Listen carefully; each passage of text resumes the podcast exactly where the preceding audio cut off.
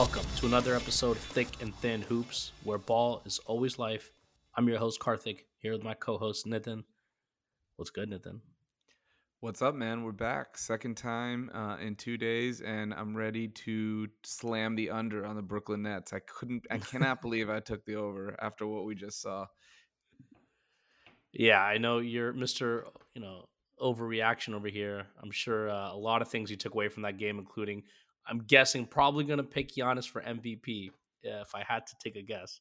Giannis MVP, Bucks to repeat. I mean, they looked really, really good. They looked exactly like a team that's coming off a chip and kept their entire core intact.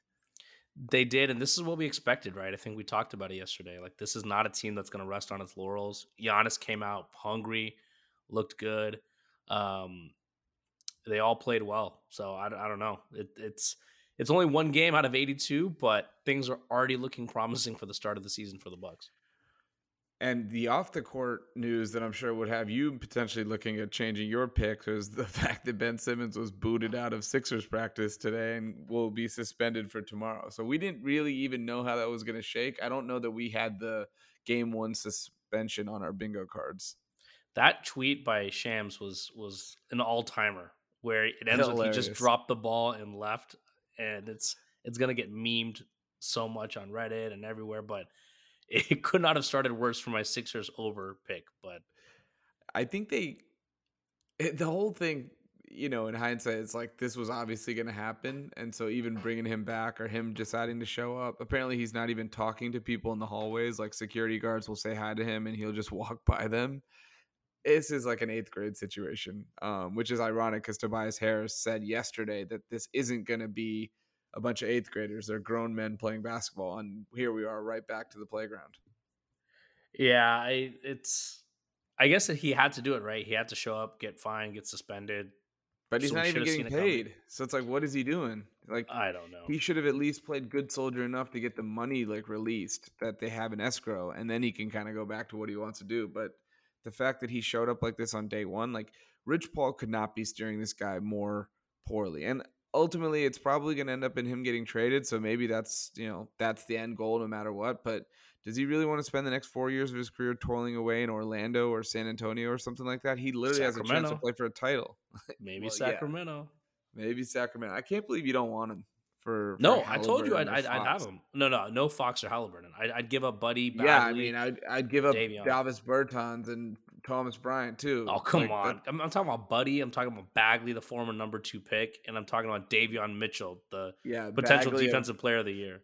Bagley of recent, I'm not going to be in the rotation anymore. Fame um, that came out earlier tonight, so I'm sure his trade value is just about as high as Ben Simmons's is.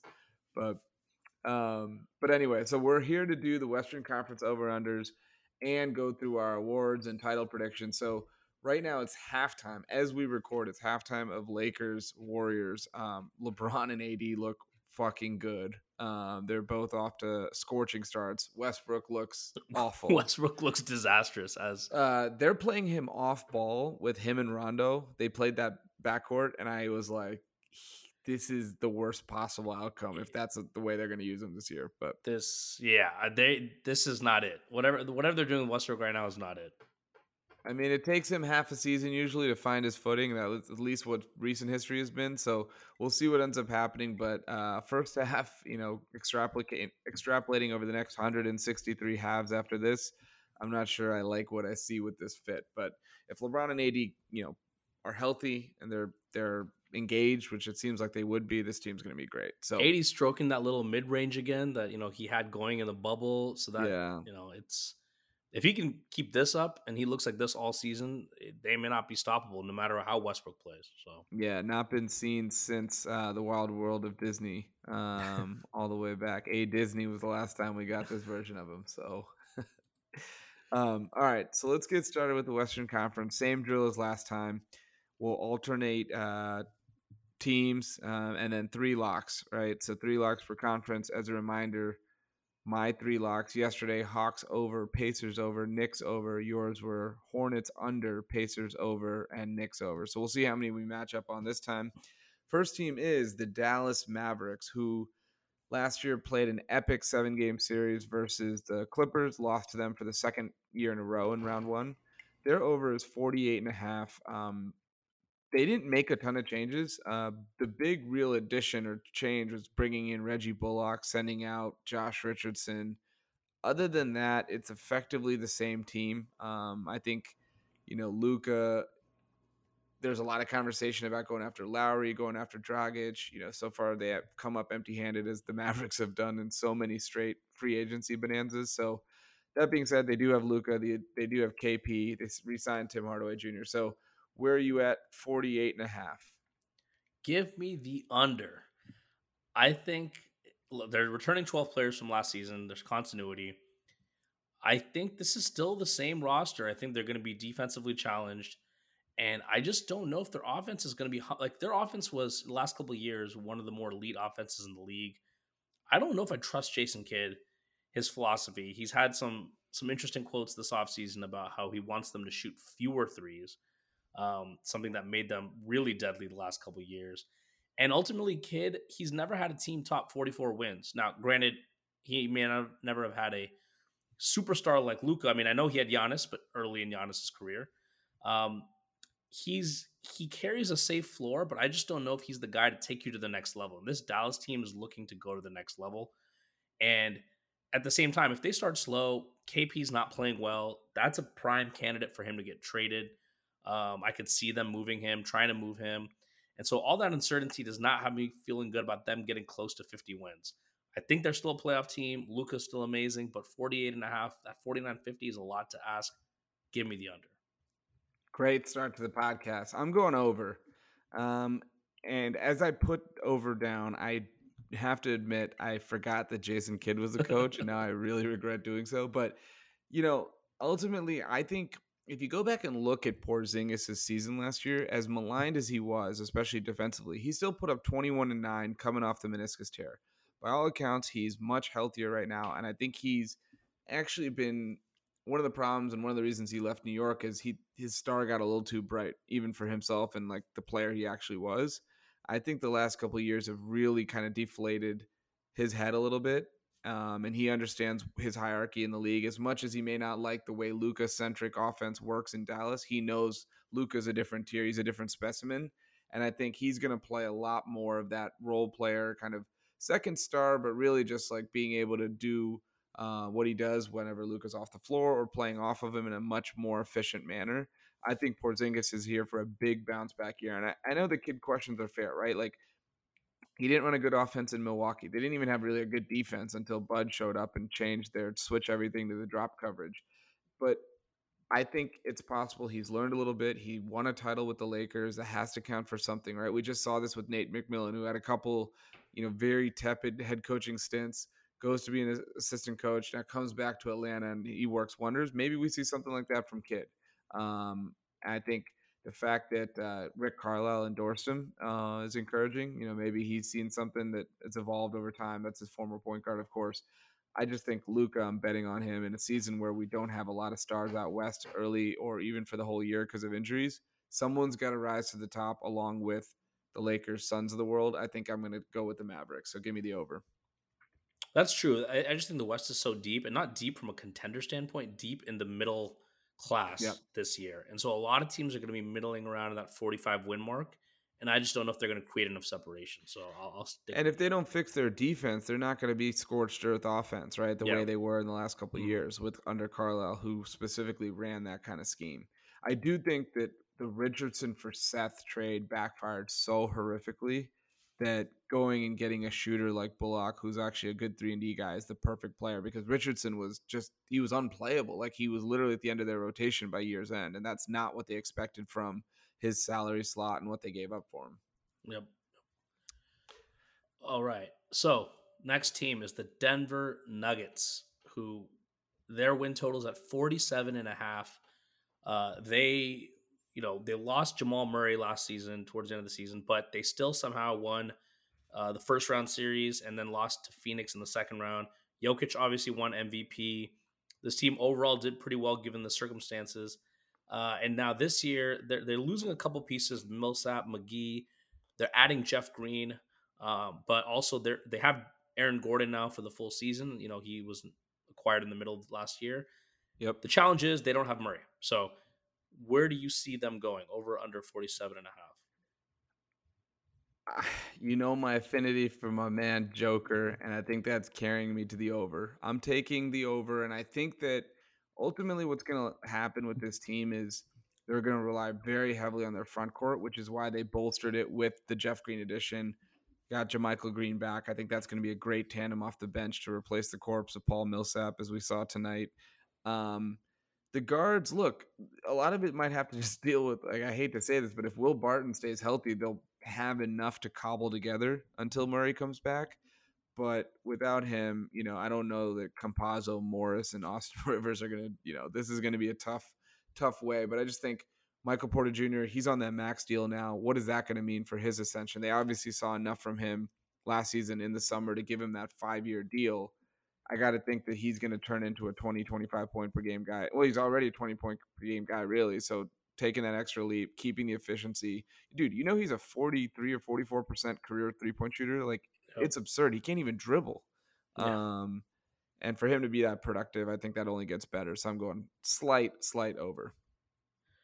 I'm going the over too. Um and what you said about Porter Jr. is spot on. I think he's ready to take that next step. Um, you know, the 45% from three, what's great about that number is he was so consistent throughout the year. It was not a um, you know couple of hot months of shooting. He was hovering around 40, 45% every single month last season. Yeah. Um, and so I think you can trust him to burden some of that offensive workload. And look, this team still went 13 and 5 down the stretch without Murray. So it wasn't like they fell apart in the regular season. Obviously, they the won a playoff series. They won the series against Portland. And, and at that point, you know, Jokic, you can only go so far uh, and they lost to a Phoenix team that reached the finals. So yeah, um, I'm not worried about. I think they can weather that Murrayless stretch. And Jeff Green is a is a really nice replacement, and you know the versatility he showed for that Brooklyn team last year, he's gonna do that for Denver and Millsap, as we saw, as you called out. Like he's not the same guy.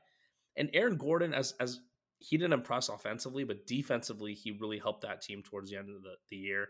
So having a full season with him is only going to be good. I I like the over. It's a high number, but this is just one of those teams that is a good regular season team, and I think Malone has proven that they can hit. Yeah, two two things to note here, right? One that you mentioned, it's funny because Millsap and Jeff Green traded teams, and Giannis like took a shit on the, the Bucks, the Nets head tonight, which is the role that you know guarding Giannis was what Jeff Green did a lot of in the playoff series last year. They're gonna miss that, and then two, you know, you talked about Michael Porter Jr don't you think and like his consistency don't you think he reminds you of KD in this one way and that even when you think he's kind of struggling he'll be like 3 of 7 from 3 right? Or like even tonight like Durant looked like he was kind of not there but he shot 53% from the field. Like that's yeah. just he gets to these efficient numbers even when it looks like he's not doing great and so when he really catches fire you're like okay that's like the game against Portland in the playoffs when you know Porter hit six threes in the first quarter um, and so he has such a high floor that I think that really helps them on a night to night basis when, you know, Jokic might not be playing well or maybe they have some injuries or whatever else. Absolutely. He's he's been a relatively steady player for them, so that's only going to help. Um, but I like the team, man. I think, you know, given the West, they could still finish as a 3 or 4 seed. So, yeah. Um, well, the yeah. other thing is Murray what tore his ACL in April. Um, last year when it happened, remember we talked about because of the way the seasons was like condensed the next year, it was actually a two year injury that was going to knock a potential title c- contender out for two seasons, which is crazy in Jokic's prime. That's still possible because we have no idea what he'll look like when he comes back. But if he shows up in March, gets himself like a month, you know, that would be basically 11 months off, gets yep. himself a month to work his way back in shape. He could be some version of himself by playoff time. He could, he could, and you're hoping, you know, that's. But at the end of the day, eh, like they may. I mean, I don't know what they're going to do with him because if depending on how the season goes, it may just be worth sitting him for all yep. of it and then returning the following year, right? So, yep. All right. Next up, the Golden State Warriors, who are playing tonight. The world's, the media's, Twitter's darlings. Um, your nemesis uh, for many years, but specifically since what 2013, 14 ish. Um, so their big changes, I think, is going to be Klay, right? what Klay looks like and when he comes back are at this point total question marks. They're kind of saying Christmas time, maybe into the new year. Um, again, it's a two year layoff, right? Not just the Achilles. He had the ACL the year before. Ton of young guys, ton of vets. Uh, they have a really deep roster compared to, to last year and even some of those great Curry years um, in the mid 2010s. But they're at 47 and a half, and of course, just missed uh, the playoffs last year, losing to LeBron in the play-in game. So, how are you looking at that number? Oh, I wrote 48 and a half, but it's 47 and a half. That might That means you feeling the over maybe. I'm going to stick with the under. I'm sticking with the under. Um, this is a high number. Uh, 47 I thought it was 48 and a half, so just even higher. I think that Klay, look, he there's going to be a minimum of 20 to 30 games without him regardless. Um, minimum, right? Uh, there this is it's going to be a lot to ask Steph to do what he did last season to go nuclear to put up that MVP type campaign. And while they added some depth at the wing, you know, you have Otto Porter, Iguodala is getting big minutes tonight even, um, which I wasn't really expecting. Yeah. um, Bjelica looks like he looks like a bizarre world David Lee. It's giving me like these weird flashbacks because the he haircut, looks the same. And yeah, the slight pudginess. Um, yeah. I, I just think that this team, they didn't get, they didn't get much better. A lot of it is banking on Steph continuing to play the way he does and holding serve until Klay comes back. And I think right. dur- durability is still a big concern. I think Steph, you know, he played the full season last year. I don't know if he's going to play the full season this year. They're going to pl- uh, play it carefully with Klay. You have some older guys on this roster still. Um, I'm not sure how Kuminga and Moody if they're going to start getting minutes early on or not.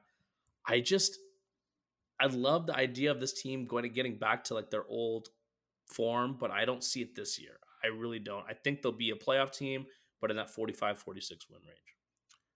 First lock of the evening for me. I'm going a lock under. Oh, um, oh, wow. Okay. I think too much is made right now of a return to glory because of Klay Thompson.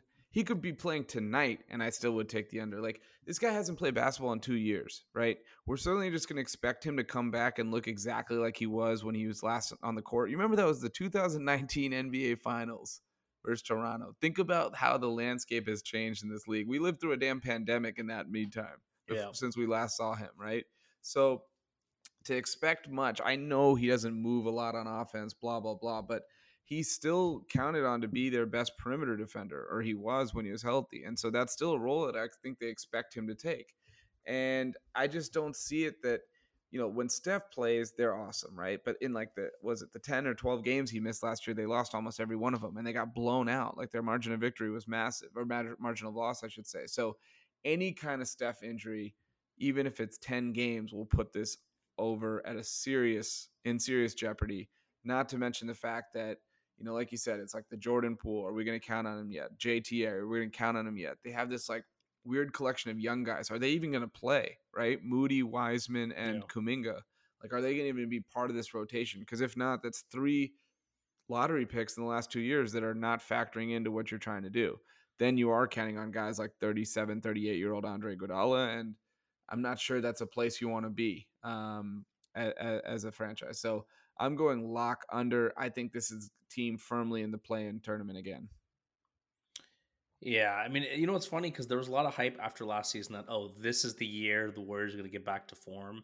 Yeah, and I, I, was thinking along the same lines, but now when I'm looking at this team, I'm like, wh- where is it coming from? And and I yeah. just I, I, I can't justify like whatever six seven win improvement on last year's pace. Otto Porter is going to be like stuffing his face at Pier 39 instead of being on the court trying to practice. Like we've seen this drill with him. He's looking a little chunky too. Dude, ever since he got that contract from the Wizards, actually it was the Kings that signed it to him, right? Yeah. We matched and then he's just been eating in the Mediterranean since then. Like literally like probably 64% of his days have been spent in the Adriatic Sea just like getting fed like grapes and feta. Um but anyway, yeah, I it's got a lot of names on the roster. Like there's a lot of recognizable players and there's a lot of Hall of Famers and all that, but it's just not doing it for me. So there are so many old teams in this league, like teams that are just like you know Miami, Golden State, LA, like just these rosters. Their names are just like, yeah. How are these guys still playing? I know. All right, but to to flip the script on what I just said, let's go to a team that's super young, the Houston Rockets. Their numbers at 25 and a half. Um, you know, this is a team obviously they they drafted Jalen Green who's looking like a stud already. They added Daniel Theis, Exum, a couple random guys. They lost Bradley, Olynyk. No meaningful roster movement. Um, but rebuilding year, John Wall is still there, uh, held prisoner. Um, I don't know. I don't know if they're even going to play him, but He's what do you playing. think? 25 and a half.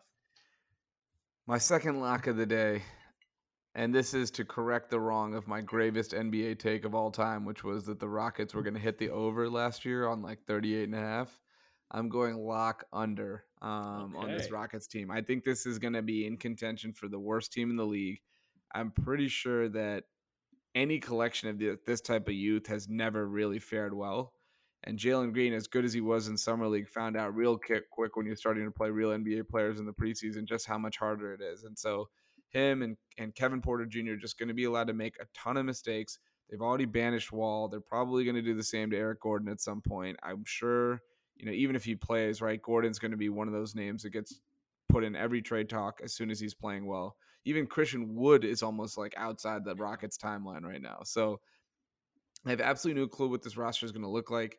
I just know that as is kind of similar to what we talked about with De- Detroit and Orlando. All they want to do is the youth movement. They don't give a shit how many games they win. This is a lock under for me. I'm going under too. It's just one of those teams. There's no way you can take the over, and I feel like if you want to bet the under on this, it's probably minus 130, minus yeah. 140 on FanDuel. Yeah. Um, they're just. It's just. It's one thing to be bad in the Eastern Conference. It's another thing to be bad in the West. Uh, they also they have young guys they need to try it out, right? Besides Green, they got Porter Jr., they got uh, Sengun who looked good. Um, all these guys need minutes. Like, like you said, Christian yeah, they drafted Wood, four rookies this year. Garuba and Josh Christopher Garuba are going to play. well. Yeah, yeah. So they're Jay very young. Tate. It's crazy. This year is just going to be figuring out what they have and who, which of these guys are valuable. And it's, I think Rockets fans are totally fine with that. Um, after seeing, you know, the the potential Green has. So this is an under. I don't even know why it's set at 25 and a half. I, yeah, I, I feel like I'm missing something. Dude, so I, I didn't make it my lock, but 12 months ago, this team had Harden and Westbrook. Can you imagine? Like literally 12 months ago, they had him as we were ending the bubble. Yeah. And it's just like I I don't know that I've ever seen a team gutted as fast as this one. But I mean, they did it in a good way. That's how you do it, right? If you're gonna gut, that's how you do it. To happen, yeah. Fast. Well, so like, and the thing is, like, I was looking, I was listening to our pod from last night. You know, I thought we both were really on our A game. Um, but the Magic, I kind of regretted taking the under only because it's really hard to lose 60 games at that 22 and a half number. I was like, you know, even if they're horrible, something goes right, or like the end of the season, players are resting or whatever, they'll get some fa- like accidental wins. This is not one I feel that way about. It's 26, you know, even though three, four extra wins are harder to get, and so this um, this is one I feel pretty good about. But all right, next up we have the Los Angeles Clippers at 45 and a half this is going to be really interesting. So last year they lost Kawhi to the torn ACL against Utah. They ended up beating them uh, in that series and really giving Phoenix a tough series the next round uh, before they fell in six. Um, so they pretty much bring the band back together. They've made some changes on the fringes, including adding Eric Bledsoe. Um, and but otherwise re-signed Batum. You know, Ibaka is going to be gone for a while with the back injury. You still have PG, of course, at the top. Man, Zubac, Reggie Jackson, they re-signed him. So Kawhi may or may not play. Getting conflicting reports about what his is going to be like, but if he does, it's going to be at the tail end of the season, just given how late he had that injury. So that's why the number is where it is. So 45 and a half. I'm going under. I don't think Kawhi is going to come back this season this dude is the most selfish dude there is, and so you think he's going to risk his health uh, to come back a little bit early and help this team when you know, re- in reality, they're going to be a low seed in the West. So what's the point in him rushing back? So uh, I don't think he's going to come back. I think this team has a good cast of characters. That the rotation looked pretty solid, especially last postseason.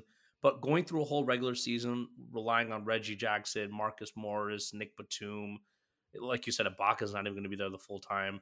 I I don't see it as a sustainable way to win. They had success in the playoffs and they looked really good in the playoffs because some of those small ball lineups really confounded Utah. They they forced Gobert one of those step. Rudy Gobert specials in the playoffs. One of those Rudy Gobert specials, and then it got everyone to talking about how good this team is even without Kawhi. I think that's inflating perception a bit, um, and I just don't think they're going to be able to like. Forty six wins is a lot, and you know they got Eric Bledsoe now. I don't know if uh, you know uh, Pat Bev was not amazing for them, but I don't know if Bledsoe can even fulfill the role Pat Beverley was playing. Um, the minutes they got from Rondo too, although he was not great. So this is just a, a team that's going to be fine, but uh, 47 is saying that they're going to be like a five seed, which I think is asking for too much. Yeah, so I'm in I'm in agreement. I had the under, um, so we're now five for six here, um, but or four for five. But I do think Kawhi may play. Like I, as much as you calling him selfish for taking care of the man's body, but I do think that he could come back. But if he does, it's going to be eh, tail end of the season or playoffs. Like it was a partial ACL tear.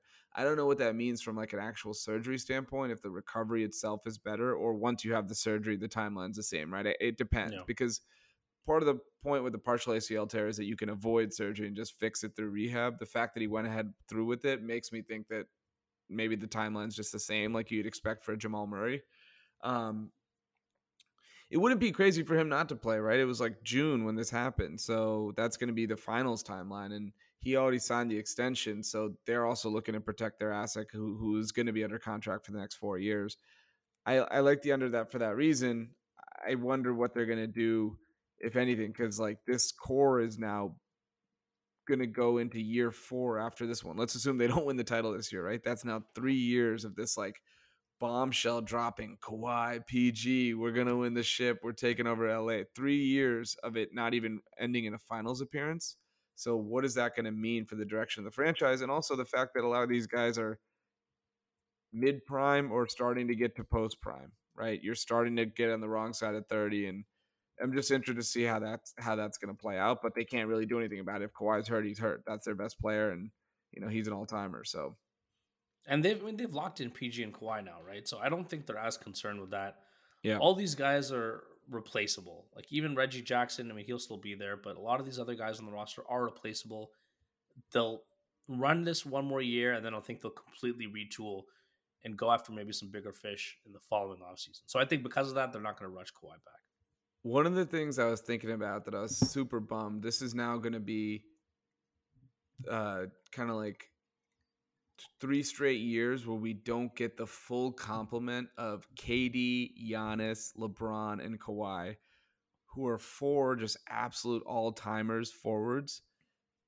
Like last year, you know, two years ago it was KD's Achilles, right? Last year, KD was recovering. He had the hamstring and then LeBron's ankle right? And then now this year it's Kawhi's ACL. And like those four, I was just watching tonight. I was watching KD versus Giannis. I was like, the first team All NBA battle between these two and LeBron at the forward position is going to be insane, right? And Kawhi's yeah. right in that mix. Like to me, like the Tatum, Butler, George caliber is just a notch below. I think most Tier people would agree. Sure. Yep. Yeah and it sucks that like we haven't seen them and like, we don't we're not going to have a ton more of LeBron but the fact that he's still playing at this level it's just like fuck I want to see like all four of those guys go at it in like a really meaningful way cuz they're four of the 20 25 best players ever maybe maybe Kawhi doesn't have that resume but in terms of his peak he's somewhere in that neighborhood you know but that's just a bummer um and we're not going to have it again for one more season I mean, we're all, forget about all four of those guys. Just Lakers, Clippers, LeBron versus Kawhi. We still yeah. haven't gotten that yet. And next season, you're hoping LeBron is still just as good. Kawhi's back, and that's at least I want to see that. The Battle of LA still hasn't happened. Yeah. And I mean, it should have. They're up 3 1 against the Nuggets, and we're up double digits in every game, but, you know, neither here nor there. All right. This you're up next? Yeah. So that brings us nice segue to LeBron and the Lakers, who are at 52 and a half. Now, this was one of the big stories of the offseason, given that they they traded for Westbrook, they giving up KCP, Harrell, Kuzma. They signed a bunch of oldies: Carmelo, Dwight, Trevor Ariza, Rondo. Um, Wayne they also Ellington. got Wayne Ellington, Malik Monk, uh, and they lost Schroeder, Wes Matthews. So overhaul of their entire kind of role players. They also lost Caruso. Um, but the story here is really the addition of Westbrook um, as the guy that they think can help push them over the top this year. So, what do you have? So before I answer, for those listening, we have a spreadsheet that we're all looking at, that we're both looking at, right? And like it just includes some basic facts about the team. And one of the columns that it has for each each team is what's their primary rotation. And so we included eight guys per team, which for most teams you can pretty much list anybody that matters. When I was going through and filling out the Lakers, I had absolutely no clue what eight players to include outside of like LeBron, AD, and Russ. I you could tell me any collection of the next five of the ten names you just listed out were going to be critical, and I wouldn't know. Even tonight, they're playing Bays, they're playing Bazemore, they're playing Russ and uh, Rondo together. You know, they're playing Dwight and DeAndre Jordan. I think started like yeah. the whole thing is just bizarre. Like, and so, you know, my gut tells me take the over if LeBron and AD are healthy, and they look healthy right now. So that's where I'm landing. How this works in the playoffs is really the question that matters. I think Russ is a great, you know, we talked about this when the trade went down, but this Russ is a great regular season, um, you know, stopgap in a lot of ways. I think it's going to take him a while to get integrated here because he can't be the lead ball handler and dominate every possession with you know, 35% usage like he's used to but at the same time, it's going to help them rest and load manage a lot more effectively uh, on a night to night basis. They have a ton of old bodies, uh, and even their youth, like Talen Horton Tucker's out for a while, and and so there's not much more behind that. Um, so I do think they're going to figure this out, and I think that the greatness at the top is going to carry them through. I don't think they're going to be gunning for the one seed or anything like that. They know they can win from any position. Um, it's just a matter of getting through the playoffs healthy, but just by the mat, it's almost like the Brooklyn Milwaukee corollary where it's like there's just too much talent for them to get go under this. I think. Yeah, uh, unfortunately, I am also going with the over, and and we, I mean, yeah, like you said, we talked about this right when the trade happened. Westbrook's a floor raiser, um, energy. He can carry as as bad as he can look. He can carry them on those nights where maybe LeBron sits out, AD sits out, just by force and will. Um, and you have to think that AD and LeBron combined to miss 63 games last season. The positive side of that is that there wasn't as much wear and tear on them. And then also also they missed the playoffs. And you know, the last time LeBron missed the playoffs coming off of his first year with the Lakers, they won the title the following year. Granted, it was the bubble year, but I, I think that just you can see just from tonight, he looks rejuvenated. I think that'll matter. Um, and I think Dwight and DeAndre as kind of um, you know they're not exciting anyone, but at the same time they're going to help spell those 80 minutes and 80's commitment or not commitment, but willingness to play the five this season. Yeah. He said it, and that's still a big step because he's never admitted it and has always been resistant against it. That's going to give Vogel more lineup flexibility. I just think that these guys are they've got a lot of weird pieces, but enough darts at the dartboard to make a, a quality rotation. So I like the over. I think this will be a top three seed. No reason to think they won't be. Well, I mean, if you look at tonight, a very, very small sample size against a Warriors team that likes to play small. Even though they started DeAndre, him and Dwight have only played 22 of the, you know, 36 minutes. And so they are open and clearly playing AD at the five. Like they have a lot of the lineups with him, Melo, and, and LeBron as the front court. And, you know, once they do that, it makes it too tough on the defense because AD. I mean, it's it's a cliche, but he really is a cheat code when he can get into that rhythm shooting jumpers because then it's unstoppable, right? He has yep. every move in the arsenal, and on defense, you're not sacrificing everything while getting all the size and rim protection that he offers. So he, uh, you know, I think we'll get to this in like the awards, but he really has a great chance at multiple awards this year because I think they're going to set it up for him to go after him. And I think as long as he stays healthy, you know, he's always productive. Um, all right.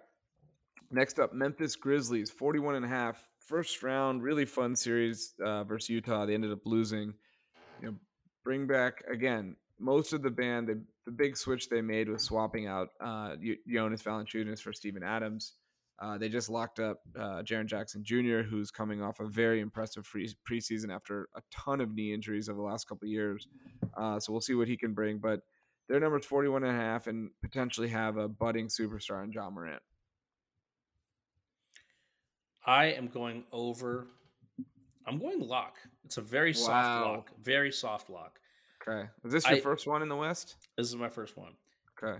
I just think this is a 500 team above, uh, or I mean, a, a at least. I hope you don't think it's a 500 a team. That, that's an under, the floor is a 500 team. I don't see them being worse. Jaren Jackson is the, the story here. He missed 61 games last season. Um, it's looked good so far. I think he's going to add another dimension to their offense, and they don't have to rely so heavily on Dillon Brooks, who's also been amazing for them. Desmond Bane last year was a revelation in terms of his shooting. Uh, and, and Valanciunas, that's actually going to be a big loss. Um, he was so good for them, and I didn't know Jonas Valanciunas still had that in him. But Steven Adams, in terms of player type and what he can do, at least from a rebounding standpoint, he's not going to get the points. I think he can make up for that some of that production.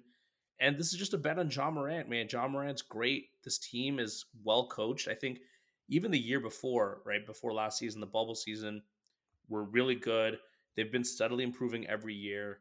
Um, and that I just think that unless there's some catastrophic injuries, there's no reason why they can't hit this over. So give me the over and give me the lock. Very tepid lock argument. You know, you know, you know the reason zero, zero I realized I only had two, I only had two locks, and I was like panicking trying to figure out what's my next one, and so I just decided it was Memphis. So I went under. I think they've o- overachieved the last couple years for the talent that's on their roster, and maybe that's just due to their great coaching. Um, Taylor uh, Jenkins Jenkins um, has been a great one of the great young coaches in the game.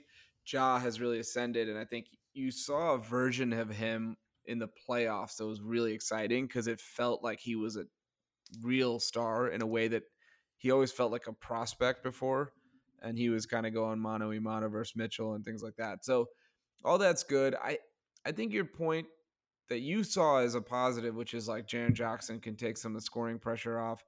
I still don't see enough scoring from this team. Like I don't know what he's going to be yet. Um, and Dillon Brooks is not good enough to be counted on in that regard. Like he's a great, great role player, great agitator, that type of thing. But if you're trying to run your offense through him, I just don't know that I love that. And I also think the middle class of the West, we've talked about this, um, is stronger. There's a couple other teams in this win range that I'm a little higher on. And I think that's going to ultimately have to hurt one of the teams above them. And so for me, that's Memphis. And so I'm going slight under. I think they'll be right around 500. So this is this may be one that I lose, you know, very minorly. All right, all right. Well, uh, that's the first time that I think one of us had a lock and the other one went the opposite direction. Right? Yeah, Which I was is like the biggest difference in opinion. Um, Minnesota Timberwolves is next.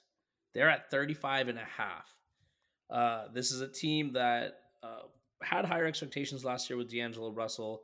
Anthony Edwards um, was a great rookie. Really came on strong towards the end of the season. They they lose Rubio, Culver, Hernangomez they add Pat Bev, Taurean Prince. So they make some kind of moves on the fringes. What do you have? Over under 35 and a half. This is the aforementioned team below Memphis that I really like this year. I'm going over on on uh, Minnesota. I just think that, you know, you talk about KAT, Russell, and Edwards. When they played together last year, they were actually pretty good and they had a scorched earth offense, um, one of the best in the league in terms of three man units. Defense was, of course, as you can imagine, bad, but their offense was so good that it still led to again one of the best net net ratings of any three man lineup. And I think ultimately, a big part of that is health, and KAT and Russell have not stayed healthy um, while in Minnesota. So with KAT, you know, last year was kind of a wash given everything he went through COVID wise. He said he lost a ton of weight, which he's now added back. I think he's going to be out with a vengeance. Like you remember, it was just three, four years ago where literally he was number one on the list of like who do you want to start a franchise with. Now he's an afterthought in a lot of those conversations, despite the fact that he's still only 25. Um, Edwards, I think, is just going to get even better, and I really like Beverly uh, as a as a leader. I don't think that they had a vocal leader. Uh, certainly not KAT. I think even though Beverly can be a little bit a little bit of like a clown show at times, I think he's going to inject more intensity in that locker room. You know, Jaden McDaniels, Jarred Vanderbilt, a lot of bodies, um, and I think that's going to help. And look, this is a bet on health, and it's a bet on the fact that Ryan Saunders was totally overmatched last year, and the switch to your boy, um, Chris Finch ended up paying big dividends when he took over. And so the fact that he has his full offseason training camp, I like the over here. This was the hardest one I struggled with. I, I, took this one down to the wire after doing all my other ones. I ended up going under. Ooh. So hate to see that. They this team has no playmaking depth. They lost Rubio. Uh, Pat Bev is not that type of player. Um, and they don't have big man depth either behind Towns. So I, I, that's where I worry. And my fear for this team, the, the feeling I can't shake is I predict the over for this team every single year. And this team under Towns has never gotten past 35 wins, except for the Jimmy Butler year, I think. Um, and this team just reminds me of the Kings under with Cousins. And every year it's like, oh, but they got Rudy Gay, they got Rondo, they got Ty Lawson, they have all these pieces. They've got George Karl, a better coach. They've got, and every year when Towns or Cousins is your focal point, that ceiling is capped on that team. And so, you know, your point about Towns, Edward Russell, they went 13 and 11 with those three guys playing. They were a Love 500 team. And, but that offensive stretch they had was, I don't even know if that's sustainable because they were so good and they were almost at like 130 points per 100 possessions in the yeah. minutes they play. Uh, it was like better than like the the fully healthy Nets. Um, yeah. And so uh, this one's a hard one because I could definitely see over 35 and a half low, but since I was so iffy, I'm going to treat them like the Kings of yesteryear and go under because those Kings never cracked that 35 mark. The Kings are a fair comp, whereas like year after year, maybe this, you know, you compared the Wizards uh, to the Cousins era Kings. Maybe this is the Cousins era Kings comp where it's like the great big man, yep. a lot of theoretical talent that never ends up producing results. Yep. Exactly. Um, all right. You've got the under. Okay, cool. Am I up next? Oh no, this is me asking you, right? No. Yep. Yeah, I think you're doing it. Not that it matters much, but all right. New Orleans Pelicans no, this is yours. This one's yours. Oh, okay. New Orleans Pelicans 38 and a half. Um, Zion has a broken foot that was mysteriously not revealed until media day two weeks ago. Um, so we don't know when he when we're going to see him. The original plan was to have him back by opening night. That's clearly not there. Um, have you seen him by the way? No. Like physically? Oh no, yeah, we did, we talked about this. We yeah, talked yeah. about the We didn't yeah, we talked about it offline. My god. This is terrifying. This is officially like this is DEFCON one. But anyway, um Valanciunas came here. Steven Adams went out, like we said, to Memphis. No Lonzo. They swapped him out for Devonte Graham. Um, they're got more young talent now with Nickeil Alexander Walker, Jaxson Hayes, Kira Lewis, all expected to play bigger roles for this team. Uh, but the top two remain the same, Zion and Brandon Ingram. So where are you at on 38 and a half? Give me the under and give me the lock. This is a lock under Zion. You talk about you know the funny thing about those uh, his media day pictures and everyone was kind of clowning on him. Yeah. Um, you think media day with all the lighting and the angles and this is the time where they're trying to make the players look the best nothing could hide the fact that he looked like that it's like no amount of like the right shadows the right like poses like flexes nothing um, could hide what he looked like. And whether or not that's fair, you know, with the foot injury, you can't run, you can't be conditioning, all that stuff. We know that this guy's one of the questions has always been around does he carry a little extra weight? We know he's explosive, we know he's strong, but getting him back into shape may take some time. Um, not only does he have to recover from this injury, but getting him back to game speed and and feeling comfortable and beyond Zion, like this team is they haven't made many significant changes that are going to improve. Like I think their back court is super suspect. Satoransky and Devonte Graham. Devonte Graham two Oh years yeah, I ago looked amazing, Satoransky. but he's not. He didn't look great last year. I think what's promising for them is Nickeil Alexander Walker. Um, Shout out Virginia Tech Hokies. yeah, like post All Star break, he was averaging like 15 points a game on like 40% three point shooting. But this is not, once again, this is a team that lacks spacing. They were one of the worst shooting teams last year. I don't think they improved that that much. And Zion, And they got rid of Lonzo for basically no reason. they got rid of Lonzo eh, for no reason.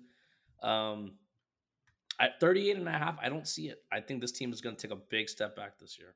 So it's a lock under. Yeah, I'm actually lock under as well. Um, and aside from everything you said, which is valid, I just don't believe we're gonna see Zion for a little while too. Um, Oh, yeah. you're gonna break your foot, Jones fracture, have this kind of surgery.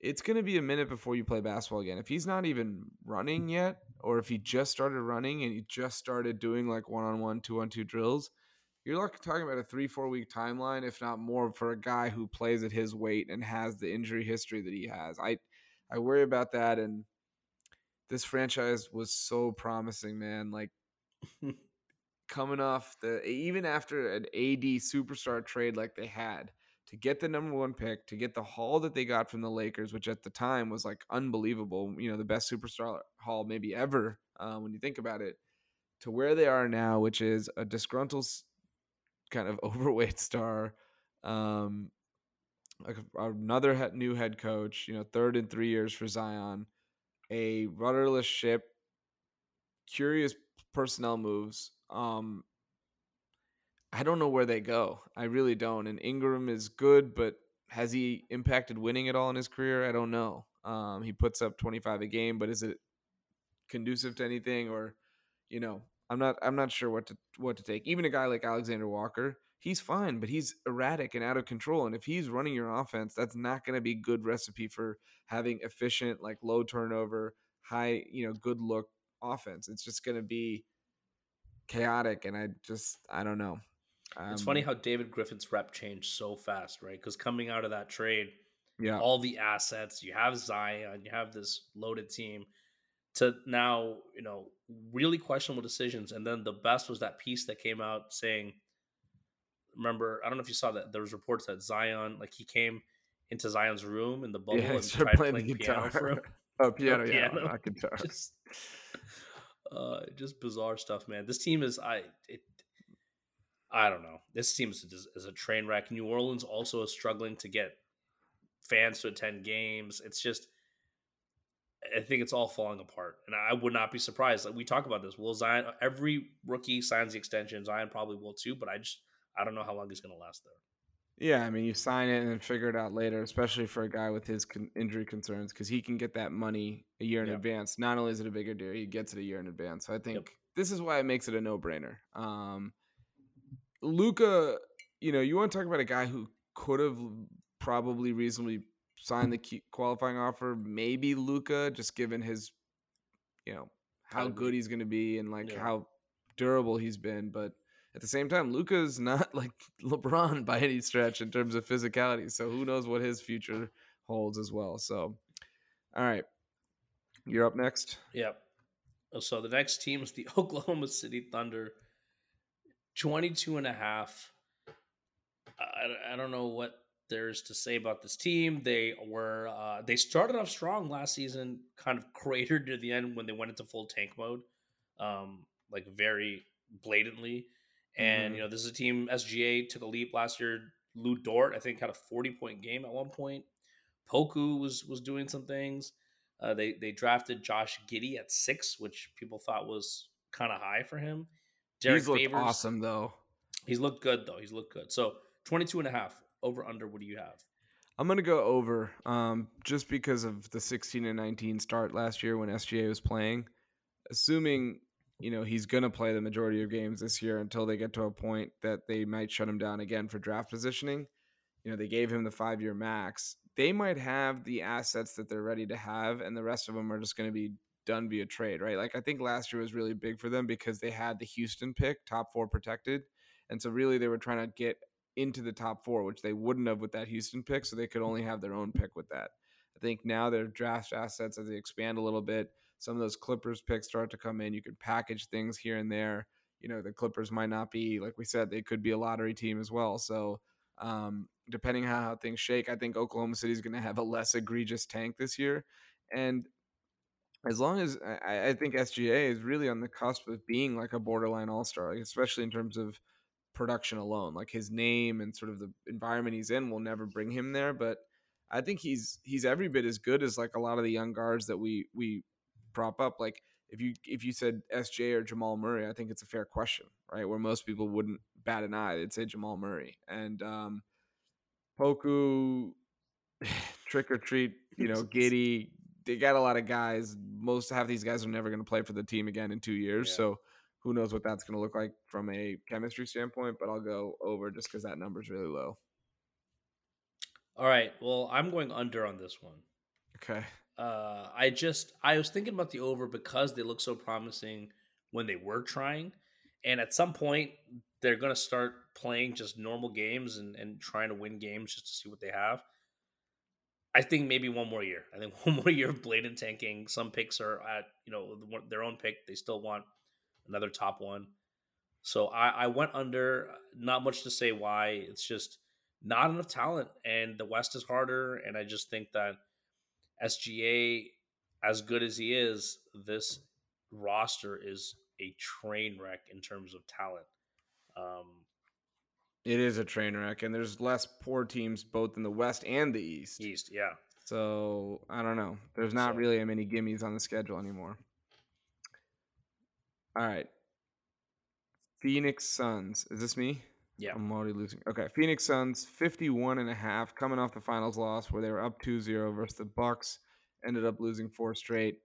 Um, they added JaVale McGee, Landry Shamet, uh, to a to a core that has pretty much stayed intact. You know, Booker, Paul, Ayton, Bridges, Payne, Cam Johnson, um, Jae Crowder are all back. So they have everyone uh, they need to make another run, and I think this is you know giving Paul that three to four year deal was a big move for Robert Sarver at the age that Paul is. But you know, let me start here first of all before you answer. Like this Ayton extension stuff that has kind of mm-hmm. created a lot of drama. Like, do you see this being an issue? Do you think they made the right call by passing on it? Like, where are you at with this? I don't know. I, I think I think it is an issue. It's one of those you can't treat these these rookie extensions as does he deserve it um, or is he worth that kind of money? I think at this point a guy like Ayton, who's shown enough promise you got to the finals with him played a critical role i think it's a no-brainer to do that. And we know why they didn't do it. It's because sarver is cheap. Even though they went around and turned and paid Mikal Bridges um, you know his contract. So i don't like it. I just don't think it sets a good precedent because now Ayton already uh, publicly has complained. You don't want to disturb the juju of this team when you had such a successful season. I really don't understand why they they didn't pay him. I think they should have. But I mean, I guess this is where I disagree because do they have to give him a five year max if they don't know that that's the right thing? Because like, there's two things that that happens. One, he becomes their designated player. They already have one in Booker. You can only have two on a roster at any given time which means if they were to acquire a player like a you know this Ben Simmons or Bradley Beal or whoever that's a designated player as well, they wouldn't be eligible to unless one of those two went out in that. Second, what have we constantly been saying about centers who are not Jokic, Embiid, maybe KAT? If you can't dominate on both ends, and really that's why I'd even say maybe KAT, is it worth paying them 35, 40 million dollars a year? Is that a good return on investment? As good as Ayton is. And it's funny that people didn't even bat an eye at the Bam Adebayo max. And you could ask the same questions about him. I mean, they're not too far off as players, right? Between Ayton and Bam. We if, so if you have that philosophy, then why is it such that we're not applying it here and we're going to say, hey, let's just keep the chemistry good? Because it is a well, big decision. Well, that's my point. I think there's already a precedent set for guys like this to get paid that amount of money. Like the guys getting paid these five year maxes are not all the caliber of Giannis and Embiid. Like you said, Bam is actually a perfect example, and I think Ayton's shown enough to. He's. I don't think he's. He's definitely not at Bam's level yet, but he's shown enough to to give you confidence that he could maybe be on that trajectory. So I, I am not angry about it. I guess could they have offered him? A, I I read that he turned down like a three year or four year max. He only wanted the five year.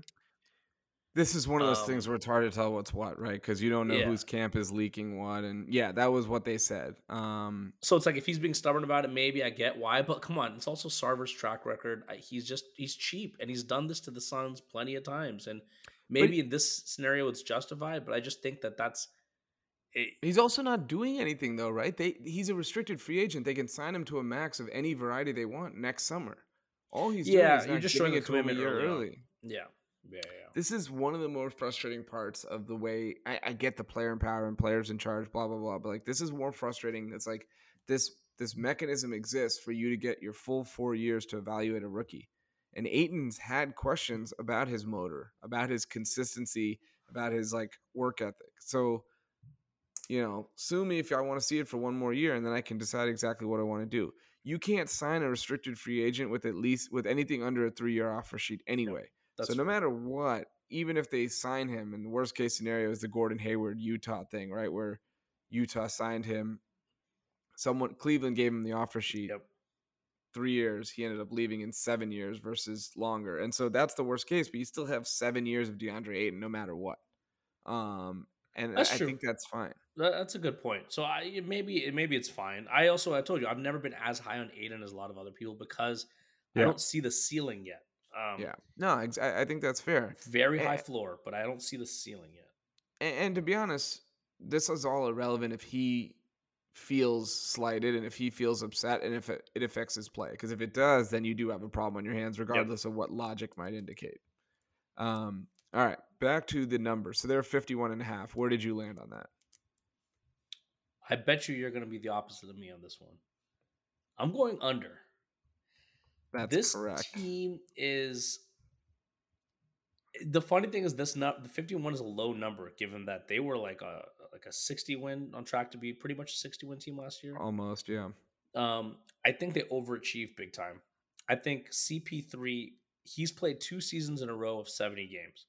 That is unprecedented health for a player like CP3 who's now going to be 37. I don't think they're going to get a full season out of him. So the next question is okay, if CP3 misses time, is Booker good enough to carry them? Booker was good last season, but he was still uh 80 he was 88th in VORP last year. And so when you look at the advanced stats and his impact, it really was a Chris Paul team and Booker's a fantastic player, but I don't know if he can carry them uh, without him. And so that's my my biggest concern. I think the front court depth is is still they didn't solve that. Um yeah. JaVale McGee is he's not he is who he is at this point of his career. And and Jalen Smith, maybe they're banking on Jalen Smith being a good player, but we didn't see it really flash last year. And even when they got desperate in the postseason, they did not want to bring him out. So I, I just think this year's gonna, this team's going to take a little bit of a step back um, and finish in the the high 40s, which will still be okay, given that they took such a massive leap last year. Yeah, I mean, if you're counting on Paul sort of regression and age and all those things catching up. I think it's a fair point. just point. Missing because, time. Forget about regression. Just missing yeah. time. Yeah, because Booker, as much as I love his game, became kind of overrated in some ways because of like this small sample of like what everyone was watching in the playoffs. And we do this every year with like a handful of guys. Like we could go through every year of the playoffs and talk yeah. about who we've put on the pedestal and then knock down the next season.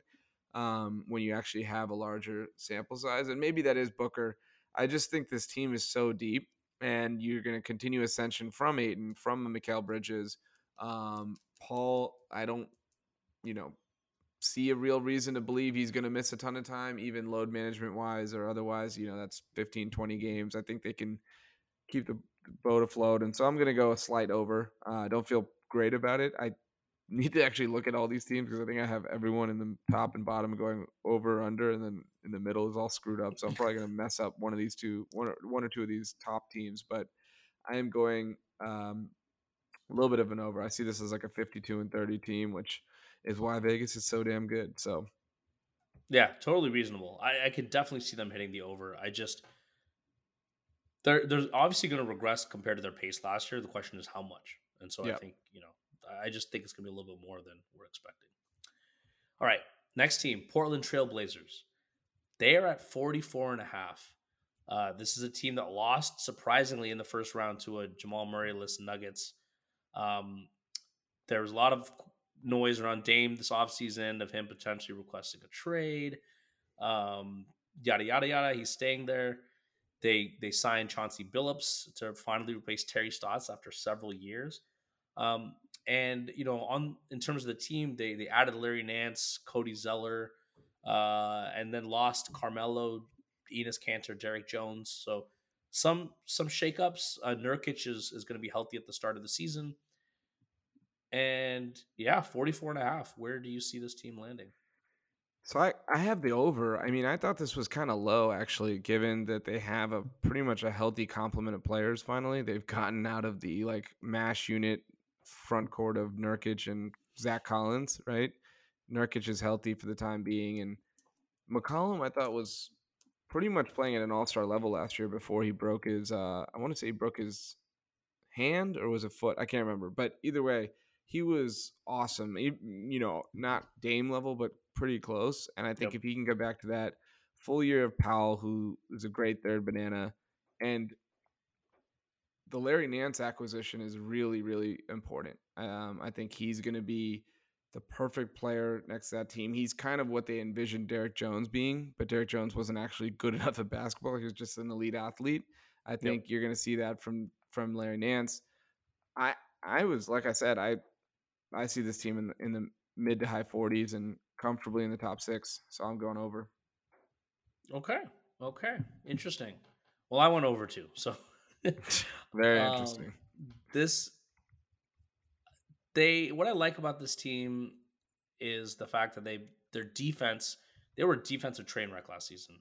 Um, they took out Carmelo and Enes Kanter, who are arguably the two biggest, uh, two biggest, just straight up Swiss cheese level players. exactly. League. And Cody Zeller and, and Larry Nance are actually solid defensively. So I think just that itself, and then getting Nurkic back, changes the look of this team. Um, you're right about McCollum looking good. You know, he I think the year before he underperformed. or He didn't have a great year, and so there are kind of questions on you know is what's happening with McCollum, but he bounced back last year. I am concerned about a possible Lillard regression. Like he was insane last year.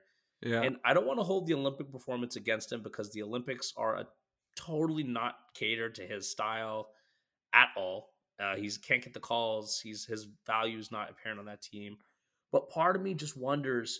He's been doing this year after year after year. He's getting up there in age.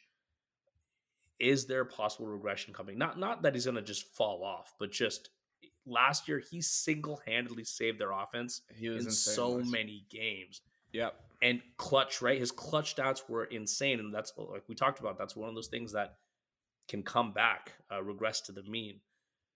But I still like it because, like you said, the number's relatively low, and Portland's proven time and time again they have with Dame they can always hit that upper forty win mark. So well, and the other thing is like maybe with that McCollum resurgence coming back to what he was early of last year, and Powell being there, he doesn't have to be superhero, right? He can be just a re- really great all star. And I think, you know, the, the Olympics, I'm just going to throw away. Uh, that was a really, really bad and embarrassing performance. And it was confusing and it looked like he couldn't get around anybody and he couldn't guard anybody. Like he, he looked like late career Isaiah Thomas, honestly. Um, yeah. And so that was tough to watch. But the NBA is a different game than FIBA. We've seen so many stars go over there and suck and then come back and be fine. And so I think that's more of the same there. So I'm gonna choose to ignore that. Uh, we'll, we'll selectively decide when we want to use Olympics evidence for our case, but I agree with you on that. And and then the other thing is like like you mentioned, like they don't have as many because the problem is Dame and CJ are bad defenders, and you can make do with a bad backcourt if you have good production elsewhere. Yep. And when you had Carmelo playing big minutes and Kanter, you were dead in the water. And even Derrick Jones is not a great defender. Now, hopefully, you have fewer players who are going to really cost you on that end um, to hide those guys as much as possible. So, you know, that's that's the big thing for me. Nope. Um. Okay. You want to do the next one? No, you introduce it. That's fine. Okay. All right. So the next one we have, and I noticed that you do have one lock remaining, so I'm curious whether you'll use it. But do you have the Sacramento Kings, uh, 36 and a half. Last year, lottery ninth pick took uh, Davion Mitchell out of Baylor, uh, coming off the national title, now the summer league title, and he's going to try to go for the tri- uh, trifecta with the NBA title his rookie season. Um, a lot of trade potential uh, with Ben Simmons, and sh- we should mention Portland as well, right? That's the big wild card if they end up as a Ben, ben Simmons trade destination. But Sacramento as well, that, that they've been rumored quite often. Um, it was just announced, uh, like I mentioned today, that Bagley was not going to be in the rotation, so they're going to work around him. Um, baffling, but they do have a lot of pretty good players on this team, so there are options for them.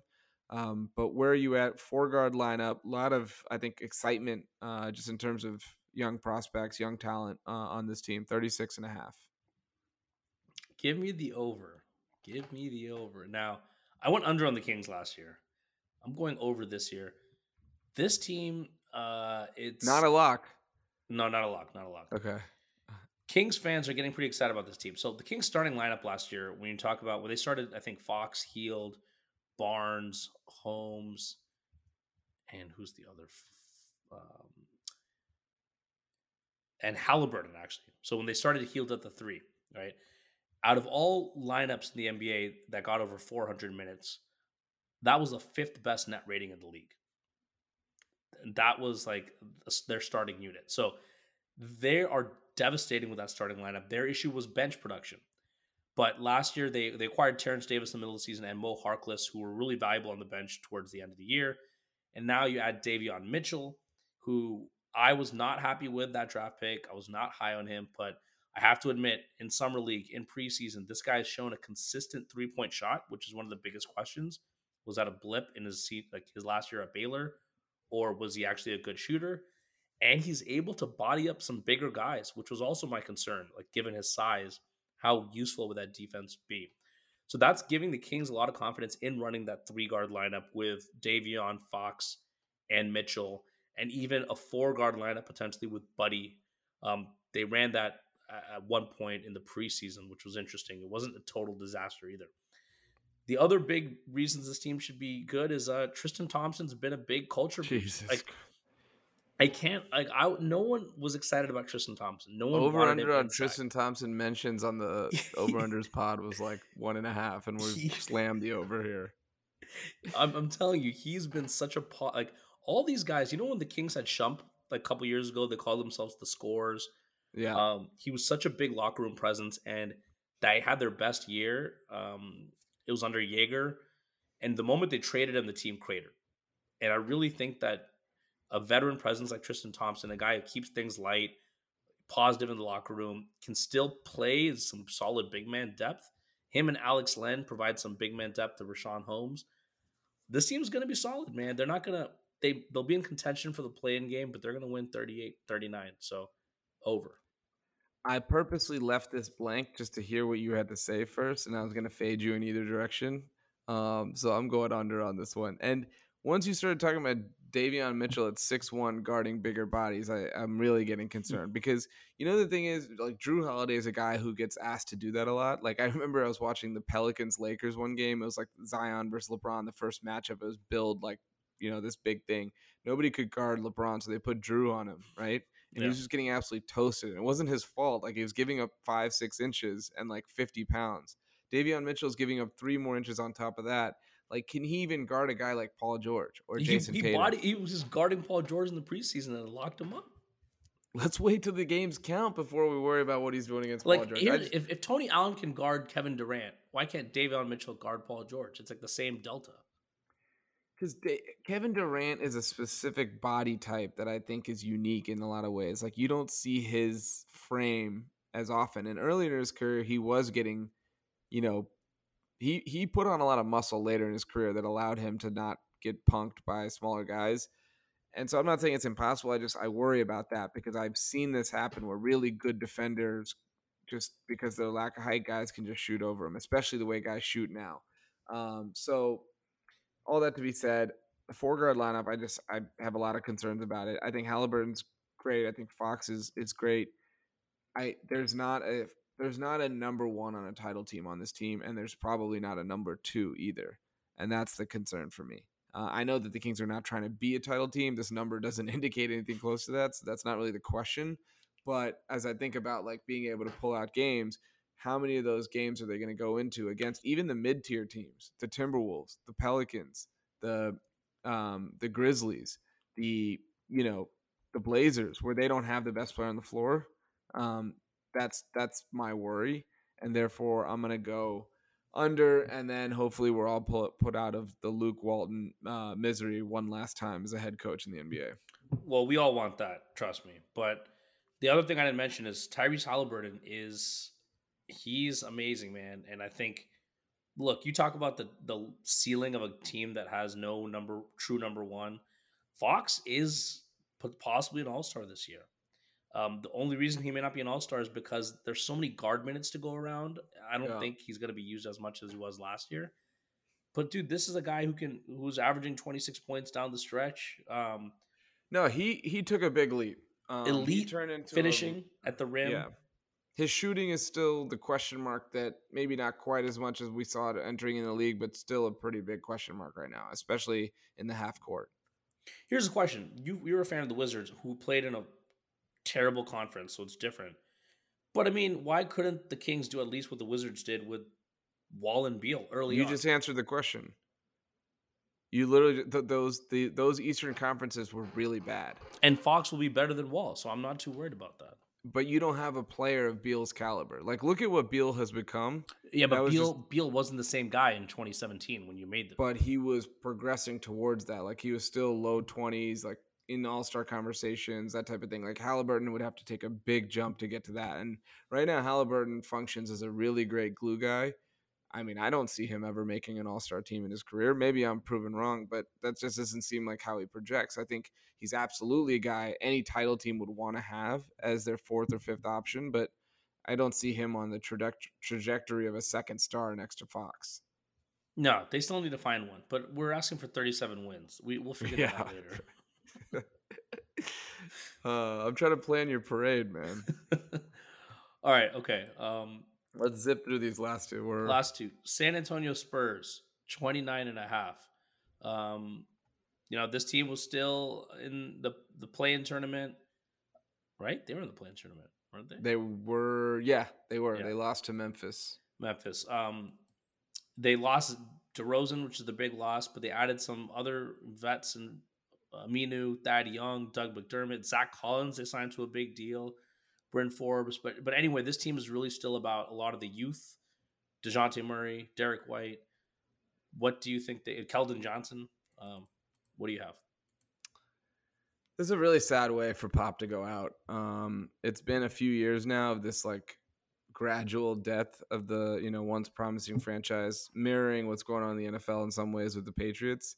Um, you know, Patriots lose Brady, Spurs lose Duncan, and eventually Kawhi. And I'm going under. Um, they have a lot of guys like all the young guys, like you said, Doug McDermott, Jakob Poeltl. All the I, I'm not sure what this team's going to look like, other than I like some of those players. Like I like Keldon Johnson, I like Dejounte Murray, but I like them in the context of they're decent, and if you watch them every now and then, they they come off as semi interesting.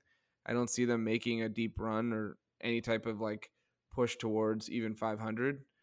That's a pretty low number, maybe the lowest it's ever been in the pop era, uh, aside from when they lost David Robinson were tanking for Duncan. But that's um, that's going to be a under for me, knowing that I kind of almost want to be surprised and want to be wrong, just so we can see Pop not leave on you know these kinds of terms. I'm actually going with the over. Uh, I think this number is way too low. I, this team is not good. This is a low 30 win team. They just have enough talent and good enough coaching to make it work. I, I don't see them being god awful. Um, the fact that they played into the play-in tournament last year with that roster, which also was not great, um, shows me enough that system still works enough to get 30. Yeah, they had DeRozan and Gay. Those were like two of their. Gay wasn't players. amazing. He was a, he turned into just a spot up shooter. He was, and then DeRozan was good for them. But I mean, you're replacing that with Thad Young and Doug McDermott. Yeah, the the average of As I'm Young talking, and Doug McDermott probably does equal. And Keldon, speaking of Olympics play, Keldon Johnson. I didn't want to bring it up, but he did look nice as 12th man duty on the Olympic team. Um, okay, well that's enough on the Spurs. Let's just go to the, the last one. All right, the last one is the Utah Jazz, uh, 53 and a half, which is, let me check. Yeah, this is the highest in the in the Western Conference. So this is basically projecting them to be the number 1 seed again, which they finished last year as. They bring it all back. The two big changes, uh, they added Gay, uh, as we just mentioned, and, and Hassan Whiteside. Uh, no longer have Derrick Favors, and I think Royce O'Neale is still on this team. Um, so they have a pretty deep team.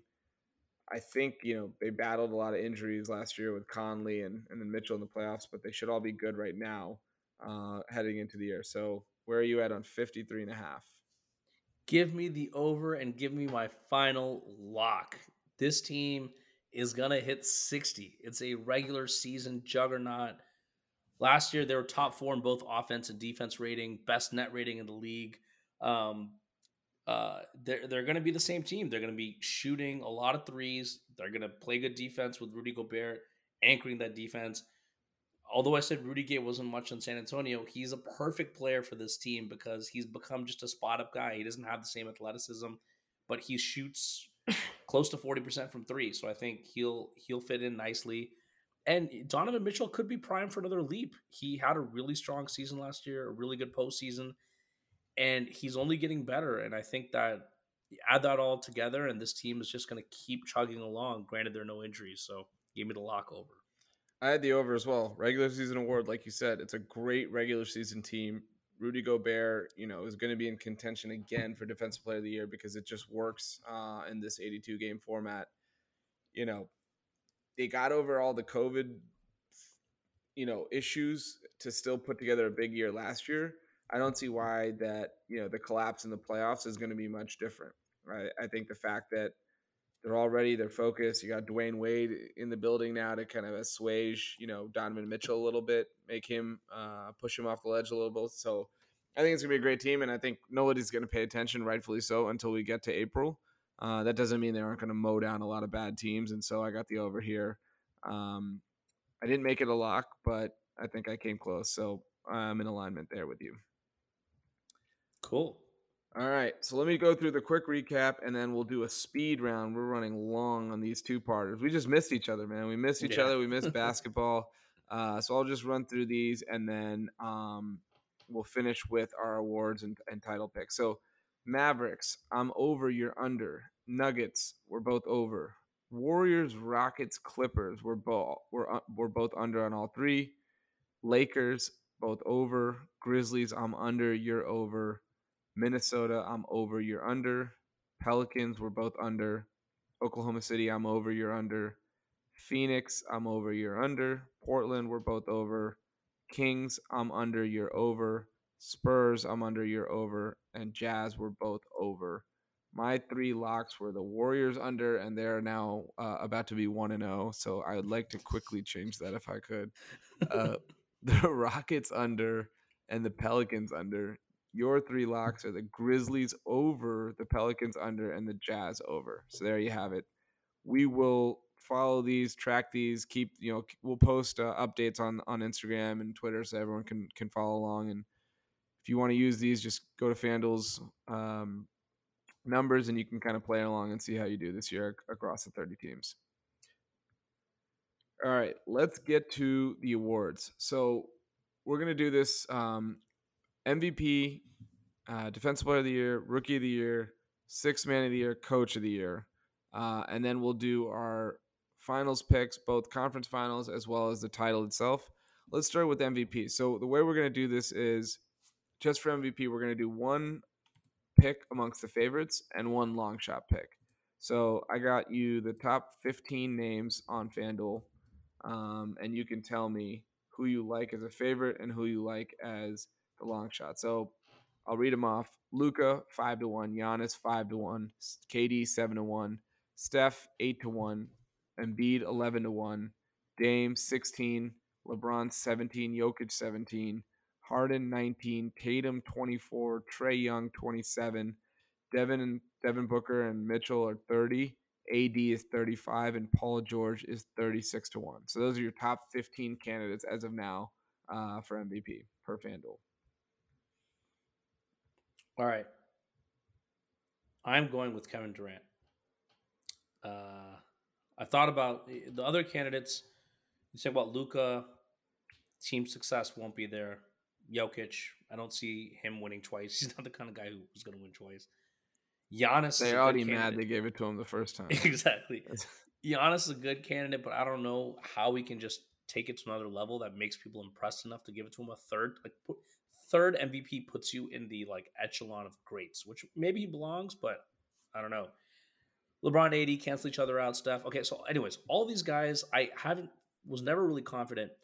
KD I strayed away from first because I didn't know if he'd play a full season, all that. But the more I thought about it, he has a sour taste in his mouth from the last postseason. This guy's a hooper. He wants it. He went ham in the Olympics, right? Like this guy is just. I keep bringing up the Olympics. Um, I just think oh, that, man. and then the Kyrie. Joe Ingles went ham in the Olympics too. If you want to add him to your list, and I think what's going to help the Nets narrative is that since the Bucks won the title last year, they still look just as good. It doesn't make the Nets look as much of a cheat code. And with the Kyrie uncertainty, that's where the narrative can start to bend in KD's favor. And when he puts together 31, 32 points a game this season, and if they finish as a top seed, all these other guys you know, I think he'll have a good case. So, and this is also could be a legacy MVP. If he wins this MVP now at this point of his career, the Nets win a title. We'll be talking about Kevin Durant. I mean, he's already talked about like a top 10, 15 guy of all time, but he vaults himself into a different kind of conversation um, if he's able to do it. So I really think he understands that. He's aware of that. I'm going with him as my MVP. Yeah, he only has one in his career, and I think that looking back feels odd. Um. It's almost like when Kobe only won one, and something almost it's like something's up with that when guys of that stature have not been rewarded. So that makes a lot of sense. Probably the way I was going to go. If I wanted to be different, which I will be in terms of favorites, I am going to go Giannis. What do we always talk about with Giannis? Why he'd never get another one? Because he didn't win the title. Monkeys off their back. The Bucks are going to mow people down. He looks awesome. Uh, he looks totally locked in and ready for a really big season he he walks into a 30 and 10 honestly uh, at this point of his career. It's it's easy for him even when he's not making outside shots and so there's going to be so many teams that aren't going to be able to guard him night to night and you know we both like brooklyn's and milwaukee's over so i don't think that either of these teams are going to be at all limited by team success. Um, which means let me go with the with the counterpart. I think it could be a two man race.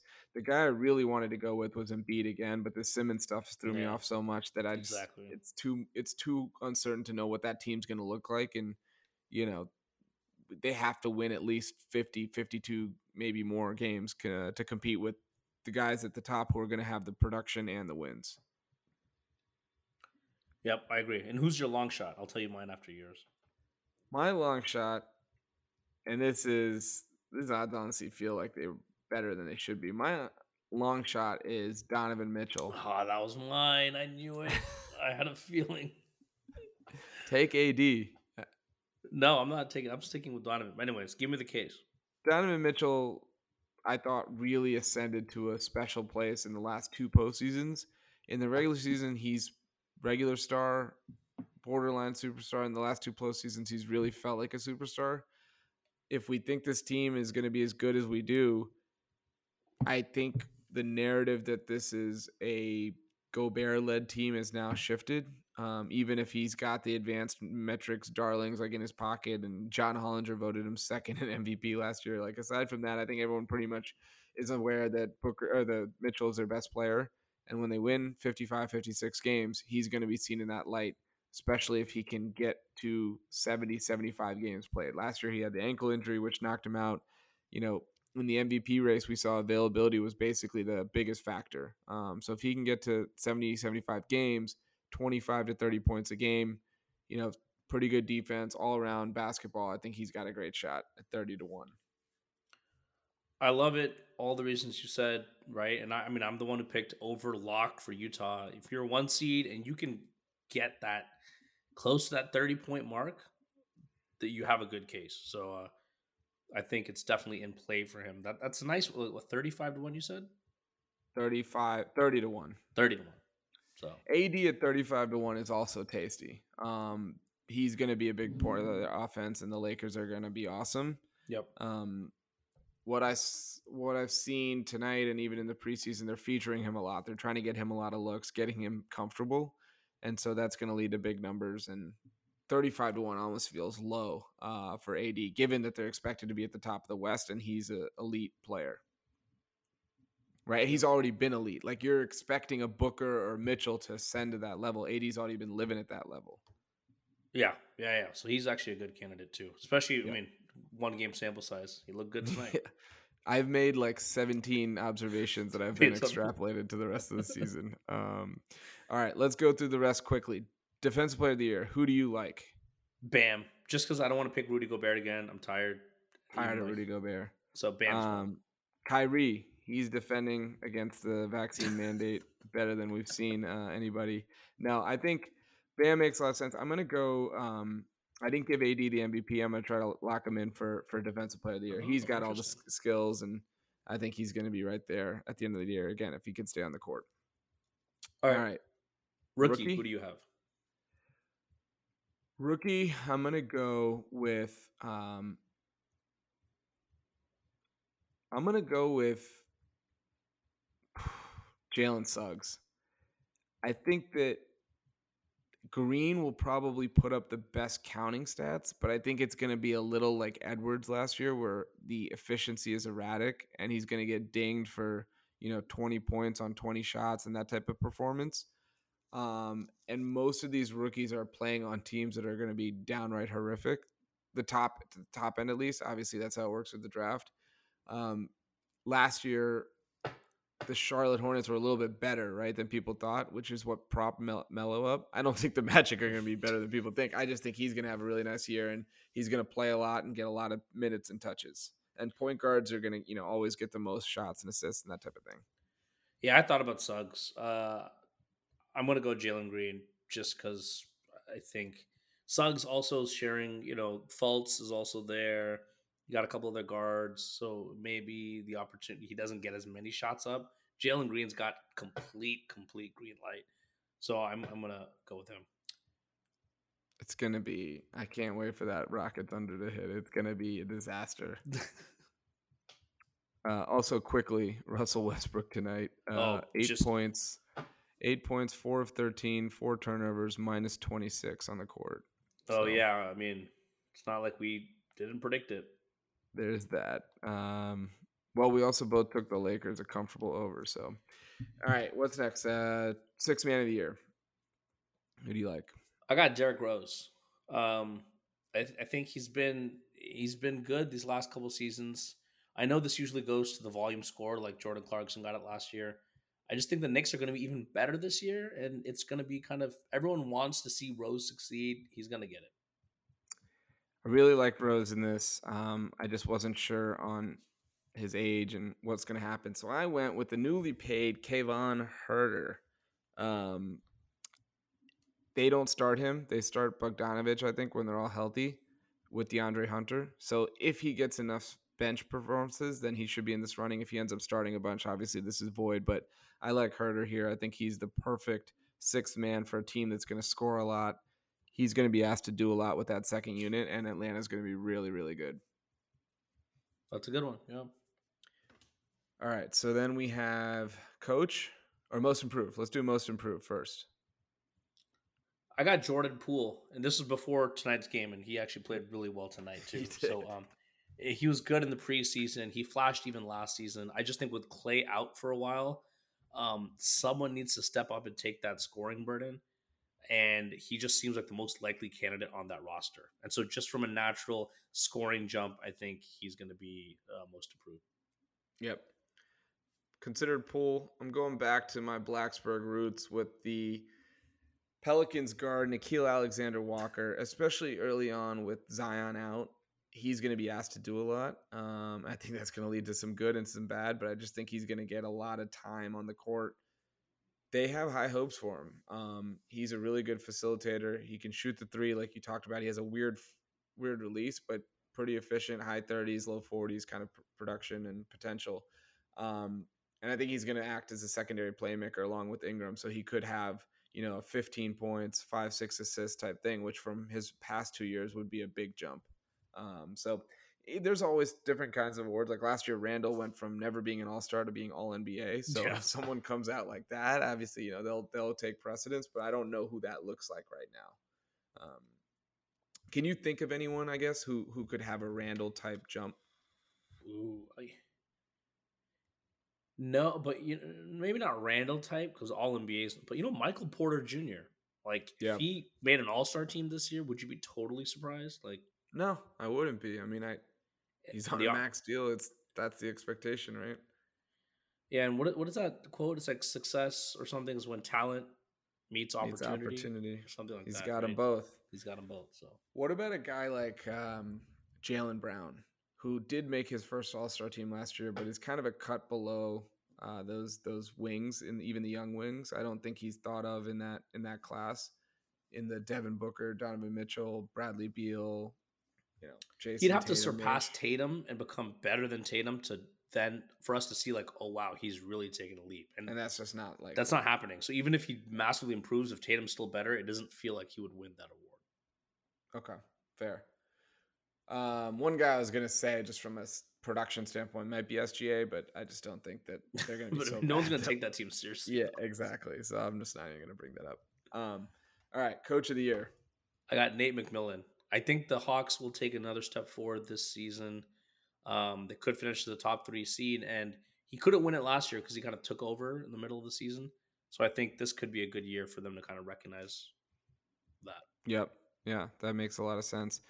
Let me go with um, Wes Unseld Jr. No, I won't. I won't. How about this? Chauncey Billups, first year head coach in Portland. Okay. We we both like that the Blazers team. If they can sneak out to even getting to 50 wins and really be in the top four, get home court advantage for a team that a lot of people thought would be in the play-in mix, you know, I could see him getting some buzz just because of the job he did, and especially if they play differently than they were under Stotts. That, that's an interesting one. Yeah, yeah. Because if they do take any kind of a leap, he's going to get credit for for that because this team has looked the same under Stotts for so long. Right. Uh, I would like that. Yeah. All right. So conference finals matchups, who moves on, and then who ultimately will hoist the two, 2022 Larry O'Brien Trophy. So I've got Lakers Jazz in the Western Conference Finals. Lakers winning in six. I've got the Nets and Bucks rematch. Nets winning in seven. And then I have the Lakers and Nets with the Nets winning in six in the NBA Finals. Which imagine if that was a road game and Kyrie was able to play and close LeBron out in LA. That they just let's say they recant and decide they need him for even road games. That someone be... was it you that was telling me what if the Nets just tanked for like the sixth seed so they could be on the road throughout the playoffs and get game sevens where no, Kyrie could play? I, did, I did not suggest that. No, that's that's ridiculous. I like that idea. Obviously, I was a big fan of it. Um, so mine was Lakers versus the Mavericks. Lakers wow. win. Lakers okay. win in five, and then Nets Bucks. Bucks win in seven, and Bucks beat the Lakers in six for okay. a repeat title. Okay. I just think that we're forgetting the continuity and how much how valuable it is. Um, Lakers have so many new pieces. Again, they have the whole season to work through it, um, but the the Bucks don't have to do anything. Like they have the same coach, they have the same team. Now the Nets have the situation where like Kyrie, like I watched tonight, again, they're gonna be fine, but KD and Harden, and maybe this is, should have factored into the calculus yesterday because you took the under on them, right? So on, on who? On the Nets. Yeah, yeah, you went under on the Nets, yeah. and I just didn't factor in how hard they're gonna have to work every night to get shots for everyone else. Yep. Um, and that's going to be a problem, I think. When and they don't have anybody to guard Giannis, and they don't have anybody to guard Embiid, and they still haven't addressed that from last year. So who knows? Like with Kyrie, they just had so much firepower, it didn't matter. But now they're they're a little bit more mortal. Their two can LeBron and AD versus Durant and Harden are not insane. Like that's kind of the same, you know. Um, so it's not the advantage that it was when they had all three of those dudes. Kyrie's gonna be back. We can't. I, I just I don't see any But how, scenario. you think he's just gonna get vaccinated? Because they're not gonna change the rule probably. So you He's gonna get think he- vaccinated. Yeah, he's gonna get vaccinated, man. He's already started. Like, but he has to miss a couple games, so it doesn't look like he like completely folded before the season even started. Yeah. It's all a show, man. It's all a show. He'll be back. In I'm New York, assuming you the only have Bucks- to get one shot. You don't even have to get both. Yeah, I'm. I'm assuming they're gonna have a healthy Kyrie, or you know, full healthy squad against the Bucks. So If that's the case, then I reserve the right to change. But I'm kind of under the assumption that I don't know what's going on, but I'm just gonna go with he's. well, I mean, you had the know? Nets probably penciled in before tonight's game, and then after watching that Giannis performance, you're like, ah, They beat the up. shit out of him, man. That was scary to watch. Hey, but sometimes night ones can tell you a lot. Last year, the Nets killed the Warriors. Remember? Yeah, but that has literally nothing to do And with you're anything. like, all right, this is kind of the direction for both teams, and that's what it was. Warriors missed the playoffs. Nets were a foot, uh, six inches away from you know maybe winning a title. I feel like LeBron loses the opener every year. Like his team has won the championship. So I, I specifically mentioned yesterday he is out of this analysis because he does it on purpose. But although he actually went, he went ham today, and the rest of the team disappointed him. I mean, him they're- and him. it doesn't look good when him and AD are putting up games like that, and they can't. They can't. I had this on a win. crazy parlay that involved Russ needing 10 assists, and he was once I saw him playing off ball with Rondo, I was like, this is fucked. but all right, we have gone on too long. That's a wrap. We will be back next week to talk about the first week of action in the NBA. Um, this was a lot of fun.